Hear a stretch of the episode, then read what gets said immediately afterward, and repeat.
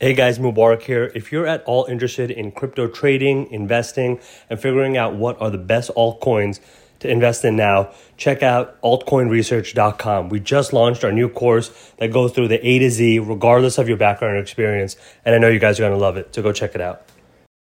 Hey guys, I'm going to tell you about the single biggest risk to you as an investor. Check this out.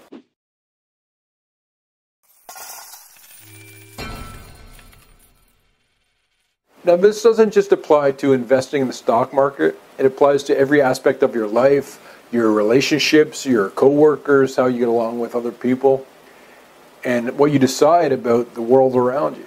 It's confirmation bias. You see what you want to see. You believe what you already believe, and then you find things that'll make you believe it even harder. This is what happens with a lot of the stock market. People even take any example. People think Amazon shares are going to increase. And then there's people who think it'll decrease. And there'll be arguments on both sides. And you can find arguments to back up whatever you believe.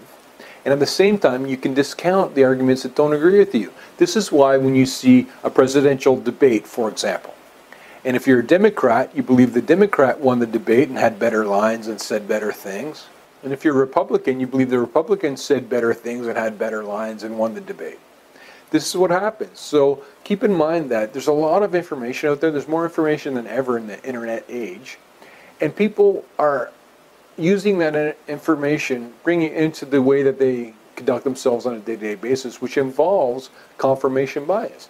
Just because there's more information now, it's just making us believe what we already believe even harder, even greater than we otherwise would have. If you believe that the stock market is going to crash back before the internet days, you'll find newspaper articles that'll agree with your opinion, and you'll find ones that disagree with your opinion. And you might not give them the time of day or really trust that they know what they're talking about because they don't agree with what you believe.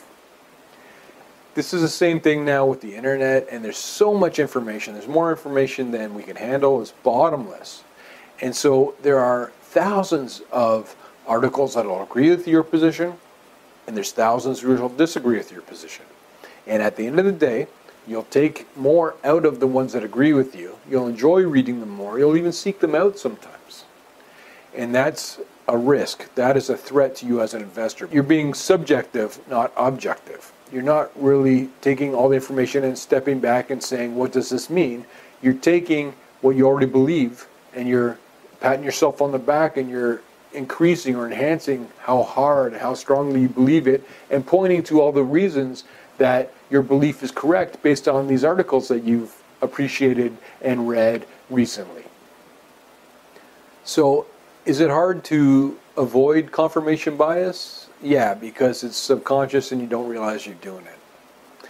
But if you shed light on it, if you are more aware of it and you make a point of trying to avoid the downsides of confirmation bias, then one of the ways that that will benefit you is that you'll be more aware of it and you can avoid doing it quite so much. And that actually will translate into your investment decisions and clarity being a lot better a lot stronger and a lot more effective. I don't know if you believe me or not but try out what i'm saying and do what i'm saying here and you tell me a few months from now is this helping you or not because i guarantee if you're watching this video if you're a human being if you have a brain and eyes and you do things then you have confirmation bias, and we all do. I do as well. We all do. And it is the biggest risk that you're ever going to face. And if you can overcome it, all of a sudden, then you become an amazing investor because you're looking at things objectively rather than subjectively. You're really understanding what's being told to you and you're allowing it to adjust the way that you see things. That's the secret to investing really well.